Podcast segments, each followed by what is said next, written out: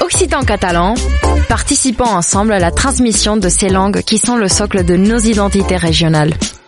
Les radios du collectif des radios libres d'Occitanie, en partenariat avec la région Occitanie-Pyrénées-Méditerranée, vous proposent sans définition de mots de nos langues régionales.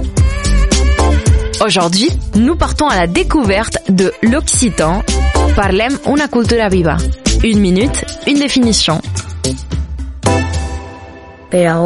Ou peyarote, dans le langage familier, c'est quelqu'un de mal habillé. Es vestit comme un peyarote. À l'origine, c'est le chiffonnier ou le collecteur de peaux de bêtes. Il est associé à ces métiers d'autrefois qui ont aujourd'hui disparu. Le mot dérive de l'occitan paye, qui signifie le torchon, le haillon, la guenille, euh, etc. La paye s'utilise aujourd'hui en français, alors surtout dans le sud, comme synonyme de serpillière. Peyarot, ce n'est pas seulement un chiffonnier, c'est plus que ça.